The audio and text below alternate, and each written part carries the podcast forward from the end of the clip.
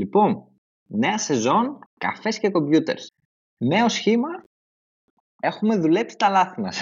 λοιπόν, διάβασα σήμερα ένα post στο LinkedIn, Δημήτρη νομίζω ότι το έστειλα, ότι για να είσαι top 1% podcaster πρέπει να ξεπεράσεις τα 21 επεισόδια. Δεν ξέρω πώς θα κάνουμε την προηγούμενη σεζόν, αλλά λέει ότι το, 1, το, 90, το 90% σταματάει στο πρώτο επεισόδιο. Το υπόλοιπο 9% σταματάει στα 20%. Άρα, παιδιά, στόχος αυτής της σεζόν είναι να βγάλουμε 21 επεισόδια. Το έχουμε. Κάναμε κάποιες συζητήσεις και προσπαθούμε να βελτιωθούμε. Γι' αυτό και έχουμε νέο σχήμα στο podcast. Θα το εξηγήσω στα γρήγορα και μετά πάμε να ξεκινήσουμε το πρώτο επεισόδιο. Στα αρνητικά της προηγούμενης σεζόν είπαμε ότι είχαμε μεγάλο χρόνο post-production, δηλαδή κρύβαμε πολλές αδυναμίες με το edit, το οποίο έκανε ο Δημήτρης και γι' αυτό δεν βγαίναν επεισόδια στην ώρα τους και μας έπαιρνε γενικά πολύ χρόνο. Όπως και γι' αυτό το λόγο έχουμε ένα επεισόδιο της προηγούμενης σεζόν, το οποίο δεν θα βγει ποτέ. Ε, αυτό που θέλουμε να βελτιώσουμε σε αυτή την καινούργια σεζόν είναι να είμαστε πιο αυθόρμητοι, να μάθουμε να μιλάμε και να κάνουμε podcast και one take όλα, ό,τι πούμε, λίγο edit και βγαίνει live.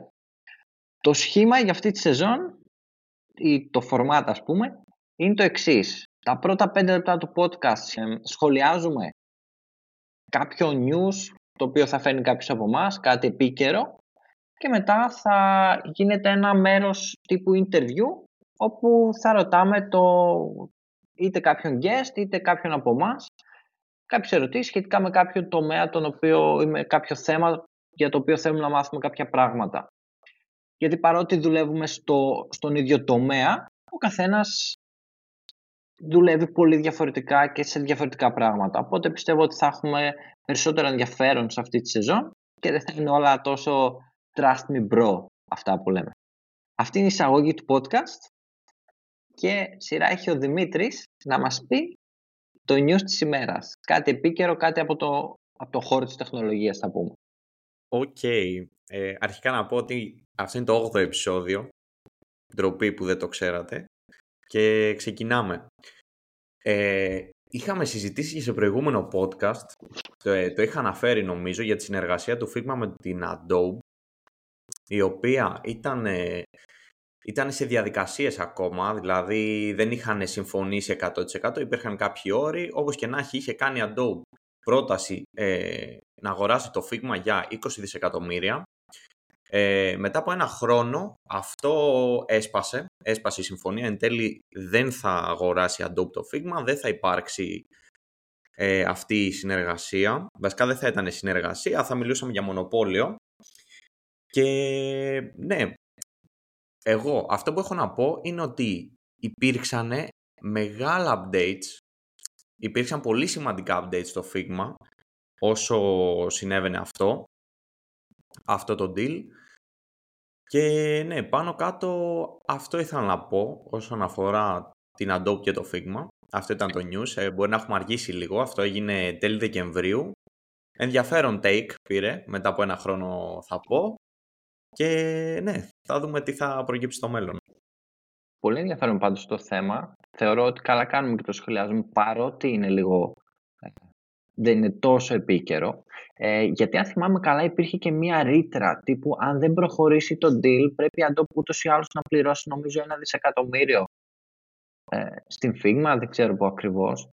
Και θα ήθελα όντως δεν ξέρω αν την έχεις αυτή την πληροφορία, να, να ξέραμε γιατί να βάγει όλο αυτό. Γιατί είχε γίνει μεγάλος τόρος όταν ανακοινώθηκε. Ε, γιατί ακυρώθηκε ακριβώς δεν ξέρω. Δηλαδή λέει ότι ε, απογοητεύτηκαν και οι δύο μεριές η μία από την άλλη ότι ας πούμε δεν τα βρίσκανε κάπου στη μέση σε συμφωνίες ότι υπήρξαν πολλά back and forth ε, από όσο ξέρω και έπαιζε μεγάλο παράγοντα ο CEO της Figma ε, και με βάση ε, μερικών πολιτικών ε, tweet, βασικά δεν θυμάμαι, ναι, tweet πρέπει να ήταν, ε, και ναι, κάπου εκεί στράβωνε το πράγμα όσον αφορά και για την περσόνα του, του CEO του Figma. Αλλά ναι, αυτά είναι περισσότερο στα gossip να πω την αλήθεια, αλλά δεν ξέρω ακριβώς το λόγο για τον οποίο αναβάγησε. είναι ότι υπήρχαν πολλά back and forth, διέρχεσε πολύ καιρό το deal και εν τέλει δεν ε, έκλεισε. Δεν υπάρχει, δεν υπάρχει, δεν είναι ότι δεν έχω πληροφορηθεί, δεν υπάρχει όντως κάποιος συγκεκριμένος λόγος. Δεν αναγράφεται κάπου ότι σταμάτησε τον deal γι' αυτό και γι' αυτό το λόγο. Ναι. Είναι ψηλό κρυφό. Ναι, καλά, φαντάζομαι το να, να γίνει μια τέτοια συγχώνευση πρέπει να είναι τρελή χαρτούρα και γενικά το φαντάζομαι κάτι πολύ περίπλοκο και μεγάλο, ειδικά όταν παίζουν και τέτοια ποσά, έτσι. Ισχύει. Κωνσταντίνα, έχεις να πεις κάτι για το θέμα; Ή προχωράμε. Λοιπόν, οκ. Πάμε λοιπόν στο κομμάτι του interview. Κωνσταντίνος έχει προβλήματα με το ίντερνετ και μας εγκατέλειψε προς το παρόν. Ε, Δημήτρη, έχω ετοιμάσει κάποιες ερωτήσεις. Ε, γενικά θα ήθελα να μας δώσεις λίγο τα φώτα σου ή δεν ξέρω, ε, με ενδιαφέρει πάρα πολύ ο κόσμος του design και του designer. Δηλαδή θεωρώ ότι άνετα αν δεν ήμουν developer ή δεν ήμουν τόσο βαθιά σε αυτόν τον κόσμο, ότι το design θα ήταν ένα δρόμος στον οποίο θα ήθελα να πάρω. Τουλάχιστον φαινομενικά, έτσι, δεν το έχω δοκιμάσει και δεν ξέρω καθόλου πώς είναι να δουλεύει σε μια εταιρεία ως designer. Ας ξεκινήσουμε με το, ωραία, έρχομαι εγώ στο λέω θέλω ένα design, ας πούμε μια αρχική σελίδα από κάτι. Ποια είναι η διαδικασία σου, ποια είναι η σκέψη σου, πώς ξεκινάς να κάνεις κάτι τέτοιο; Οκ. Ε, σίγουρα ξεκινάς με διαφορετικούς τρόπους αρχικά ε, ανάλογα με το πώς ε, ποια είναι η εμπειρία σου πάνω στο design, έτσι, πόσο καιρό είσαι ε, στο industry και τι designer είσαι. Οκ, γιατί μπορείς να βρεις graphic designers που φτιάχνουν landing pages, μπορείς να βρεις UI designers που κάνουν landing pages. Υπάρχουν πολλών ε, ειδών designers που αναλαμβάνουν τουλάχιστον ε, αυτό το κομμάτι, συγκεκριμένα το landing page, μια αρχική σελίδα okay. κλπ. Ε, πριν συνεχίσεις, θες λίγο να μας εξηγήσεις τις διαφορές; Γιατί νομίζω για μένα και για πολλούς developers κάποιος είναι απλά designer. Ε, φαντάζομαι δεν είναι έτσι. OK, okay, τη διαφορά στον ε, UI designer με τον graphic designer. Για παράδειγμα. OK, okay, ε, ο graphic designer κυρίως ε, δεν αναλαμβάνει web, τουλάχιστον παραδοσιακά ας πούμε. Το, το επάγγελμά του είναι να μην κάνει web, δηλαδή πολύ πιο παλιά γίνανε web designer, web designers ε, σκέψου κάνοντας ε, design στο Photoshop ας πούμε. Okay, άρα αυτοί παραδοσιακά είναι αυτό που λέμε γραφίστες και όχι UI designers. Αυτοί ήρθαν μετά, οι οποίοι κάνουν περισσότερο μελέτη, ε, είναι και λίγο μαρκετίστες, μάλλον λάθος και οι γραφίστες είναι αρκετά μαρκετίστες, αλλά έχουν μια τελείως διαφορετική οπτική πάνω στο θέμα. Ο UI designer θα δώσει περισσότερη σημασία στο πώς το site θα, το site, το app ή οτιδήποτε θα είναι ναι. πιο ε, εύχριστο, θα είναι color friendly, σε τελείως διαφορετικά πράγματα, ενώ ο graphic designer, για να τα πούμε απλά, για να μας καταλαβαίνουν, θα εστιάσει πολύ περισσότερο στο να είναι ε, η εικόνα του ελκυστική σε αυτόν που θα το δει. Και ποιος είναι ένας τρόπος με τον οποίο θα έκανε ας πούμε, ο graphic designer κάτι ελκυστικό. Πάλι δεν είναι τα χρώματα, δηλαδή αυτή η ερώτηση μου δημιουργείται. Ναι, αλλά πρόσεξε. Ο UI designer θα κοιτάξει να είναι προσβάσιμο σε color blind people, ας πούμε. Ωραία, θα κοιτάξει πολύ το accessibility και του landing page και all του application, αν μιλάμε για κάποιο app, ας πούμε.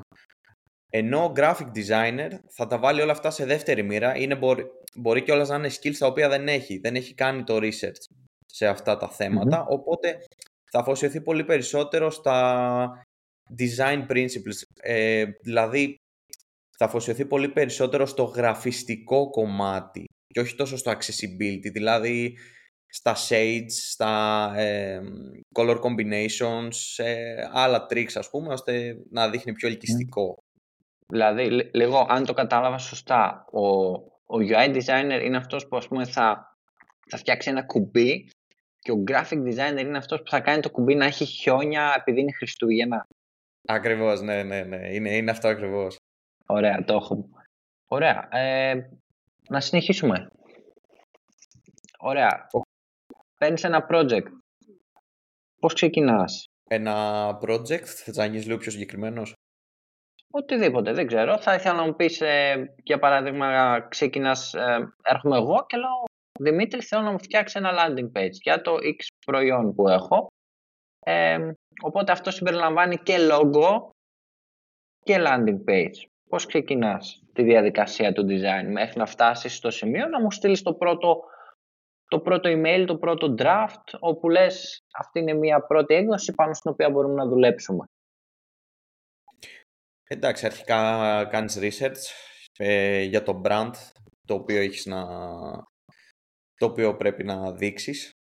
Πρέπει να δεις κάτι, κάτι αντίστοιχο, κάτι που είναι familiar με αυτό που πας να κάνεις. Και έπειτα εγώ ξεκινάω κάνοντας sketching και wireframing πολλές φορές. Δηλαδή τα βλέπουμε όλα χωρίς χρώματα, χωρίς τίποτα, πάμε κατευθείαν στην ουσία. Και έπειτα μπορεί να ξεκινήσω από το logo, μπορεί να ξεκινήσω από τα χρώματα, γιατί μετά έρχεται το γραφιστικό κομμάτι, έρχεται το, το μέρος το οποίο πρέπει να δώσεις ε, ζωή σε αυτό που κάνεις, οπότε θα ξεκινήσεις πιάνοντας το brand identity. Προτού πάμε τόσο βαθιά, θέλεις να πεις με λίγα λόγια τι είναι το sketching και τι είναι το wireframing. Εγώ τυχαίνει να γνωρίζω στο περίπου τι είναι, αλλά νομίζω για αυτούς που μας ακούνε θα ήταν καλό. Οκ. Ε, το sketching είναι δεν πάμε πρώτα πάντα σε sketching και πάντα σε wireframing. Τυχαίνει ανάλογα το project και το χρόνο που θέλουμε να εξοικονομήσουμε και πόσο clear τα έχουμε στο κεφάλι μας πολλές φορές. Στη διαδικασία του sketching θα μπω πολλές φορές και όταν θέλω να κάνω προτάσεις. Okay, όταν δεν θέλω να φάω χρόνο στο design, θα κάνω κάτι πολύ πρόχειρο, mm. πιάνοντας απλά το pencil σε, ένα, ε, σε οποιοδήποτε software προτιμάει ο καθένας και κάνοντας σχέδια σαν να τα κάνω στο χαρτί ε, όσο πιο πρόχειρα γίνεται, απλά να αποτυπώσω τις ιδέες μου. Στο wireframing, για να τα πω όσο πιο απλά γίνεται, είναι το πάμε ένα βήμα παραπέρα και σκεφτόμαστε ας πούμε ότι α, εδώ θα μπει ένα image, εδώ θα μπει text. Ε, οργανώνω ουσιαστικά τη σειρά, το flow, ε, λίγο πιο τεχνικά πράγματα ας πούμε. Όταν μιλάμε για κάτι πιο μεγάλο κιόλας χρησιμοποιούμε το wireframing. Δεν θα το χρησιμοποιήσω ας πούμε όπως είπες πριν όταν θέλω να κάνω design ένα landing page, πολύ σπάνια. Οκ. Δηλαδή, το sketching είναι όπως θα ζωγράφιζα σε ένα χαρτί, θα έκανα ένα τετράγωνο, μετά μέσα ένα τετράγωνο, λίγο πιο πολύ για την τοποθέτηση των αντικειμένων. Όχι, ούτε, καν τόσο, ούτε καν με τόση λεπτομέρεια, δηλαδή θα τα, τα κάνεις στην πιο απλή τους μορφή, δηλαδή στο wireframing θα κάνεις αυτό που είπες. Θα, θα κάνω τη στοίχιση και τέτοια πράγματα. Στο sketching μπορώ να γράψω ταυτόχρονα και δίπλα τις σκέψεις που έχω εκείνη την ώρα. OK, okay, το έχω. Ωραία, και μετά πας κάνεις wireframing και πότε, πόσα steps έχει, πότε είναι το κομμάτι που ας πούμε θα φτιάξεις ένα κουμπί όντως όπως θα είναι, όπως θα είναι το, και το τελικό αποτέλεσμα όταν αποτυπωθεί αυτός στην ιστοσελίδα. Ή στο αυτό, ξέρω. Αυτό έρχεται μετά το research που θα κάνεις για το brand identity, για, το... για να δεις τι αντιπροσωπεύεις, τι χαρακτήρα θέλεις να περάσεις. Όταν τα έχεις λύσει όλα αυτά, μετά αρχίζεις και παίζεις με χρώματα, με τυπογραφία ε, και τα βγάζεις, τα βγάζεις λίγο ταυτόχρονα. Πολλές φορές ε, ξεκινάς να κάνεις ένα πράγμα, να το φτάνεις μέχρι μέχρι top, να ασχοληθείς πάρα πολύ με αυτό, αλλά αφήνεις τα άλλα πίσω και μετά δεν έρχονται σε συνοχή. Οπότε, για να το αποφύγεις αυτό, ε, εγώ τουλάχιστον τα κάνω λίγο μαζί. Δηλαδή, προσπαθώ να τα φέρω όλα μαζί στο ίδιο στυλ. Οπότε, ναι, είναι μετά το brand identity για να σου απαντήσω, όταν έχω τελειώσει το research μου. Οκ. Και το logo, πώς, πώς δένει το logo μέσα σε όλο αυτό. Έρχομαι εγώ, δεν έχω κάποιο brand, σου λέω ότι θέλω να μου κάνεις ένα logo και μια αρχική για το καινούργιο μου προϊόν. Πότε σχεδιάζεις το logo, πότε ξεκινάς και κάνεις το landing page, μετά το logo, μετά το wireframing, πώς προτιμάς; Φαντάζομαι προφανώς δεν είναι σε κάθε ε, κάθε project το ίδιο. Αλλά σίγουρα θα υπάρχει κάποια προτίμηση. Ε, κοίταξε, αυτό είναι το ιδανικό σενάριο. Το να κάνεις και το logo εσύ, τουλάχιστον για μένα. Γιατί το logo πολλές φορές σε καθοδηγεί. Σε καθοδηγεί στο πώς πρέπει να μοιάζει το brand, τι χαρακτήρα πρέπει να έχει. Οπότε, άμα ε, εγώ θα ξεκινήσω πολλές φορές να σχεδιάσω το logo ακόμα και να μην το φτάσω στην τελική μορφή του, να ξέρω τι χαρακτήρα θέλω να δώσω. Οπότε άμα το βρω εκεί, ακόμα και να μην έχω φτάσει το logo στο σημείο του να το κάνω πόλης, μπορώ να ξεκινήσω ταυτόχρονα ήδη να φτιάχνω ε, το landing page ή να φτιάχνω το πρώτο button, το τι σχήμα θα έχει ας πούμε και τι χρώματα θα δωσω Ωραία και αν κατάλαβα καλά, δηλαδή συνήθως Δηλαδή, σπάνια έρχεται κάτι που θέλουν και logo και landing page. δηλαδή, από αυτά που είπες, καταλαβαίνω ότι είναι είτε το ένα είτε το άλλο.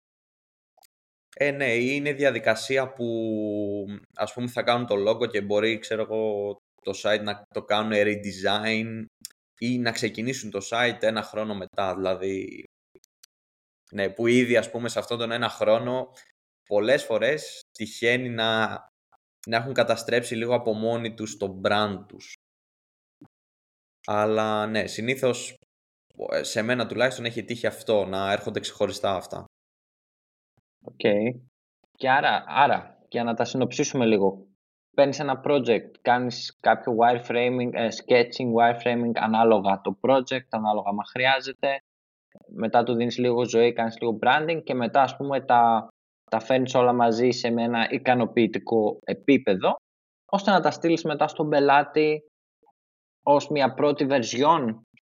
Ναι, ιδανικά αυτή είναι η διαδικασία. Ε, ναι. Πολλές φορές δεν, δεν πάνε έτσι τα πράγματα. Δηλαδή ο πελάτης πολλές φορές θέλει κάτι άμεσα και σύντομα και όλα. Οπότε μπορεί να μπω στη διαδικασία να κάνω κάτι πιο πρόχειρο, μια πρόχειρη version του landing page για να τη δει ο πελάτης και να μου κάνει διορθώσεις εκεί πάνω δηλαδή. Οκ. Και μετά ας πούμε από πώς διορθώσεις; Δηλαδή ο πελάτης μπορεί να ζητάει διορθώσεις για πάντα. Πώς καταλήγεται μετά σε κάτι; Ε, πολύ καλή ερώτηση. Προσπαθείς να τον ικανοποιήσεις, αλλά προσπαθείς να τον ικανοποιήσεις και με τρόπους που θα θέλει ο ίδιος. Δηλαδή, σου ζητάει κάτι, εσύ πρέπει να του πεις τη γνώμη σου πολλές φορές ότι αυτό δεν γίνεται για τους εξής λόγους, πάντα πρέπει να επιχειρηματολογείς και πρέπει να του το δείχνεις κιόλας. Οπότε εγώ πολλές φορές δείχνω το λάθος παράδειγμα που μπορεί να μου έχει ζητήσει κάτι το οποίο δεν είναι οπτικά σωστό και όχι μόνο οπτικά, πολλές φορές να μην τηρεί και άλλους κανόνες ε, είτε marketing, είτε accessibility, είτε τεχνικούς και πολλές φορές θα του δείξω το bad example και θα του στείλω και τη δική μου πρόταση. Τουλάχιστον αυτό κάνω εγώ. Το έκανα πρόσφατα σε ένα landing page ε, όπου έκανα design. Πολύ ενδιαφέρον αυτό. Οπότε ουσιαστικά σχεδιάζεις κάτι το οποίο σένα δεν σου αρέσει αλλά θεωρείς ότι θα αρέσει τον πελάτη. Κατά κάποιο τρόπο. Πολλές φορές ναι, γιατί ε, κάτι που δεν μου αρέσει οπτικά, έτσι, όμως κάτι που ε, εμένα μπορεί να μου αρέσει, μπορώ να το κάνω να, να τηρεί τουλάχιστον τα standards, να τηρεί τα standards ε, όσων προείπαμε, τεχνικά, accessibility και όλα αυτά τα οποία πρέπει να περάσουν για να περάσουμε στα επόμενα steps. Κατάλαβα, δηλαδή για να βρεθεί μια χρυσή τομή, ας το πούμε έτσι. Ναι. Μεταξύ αυτού που είναι σωστό, accessible και αυτό που θέλει ο πελάτης ή έχει φανταστεί στο μυαλό του. Ακριβώς.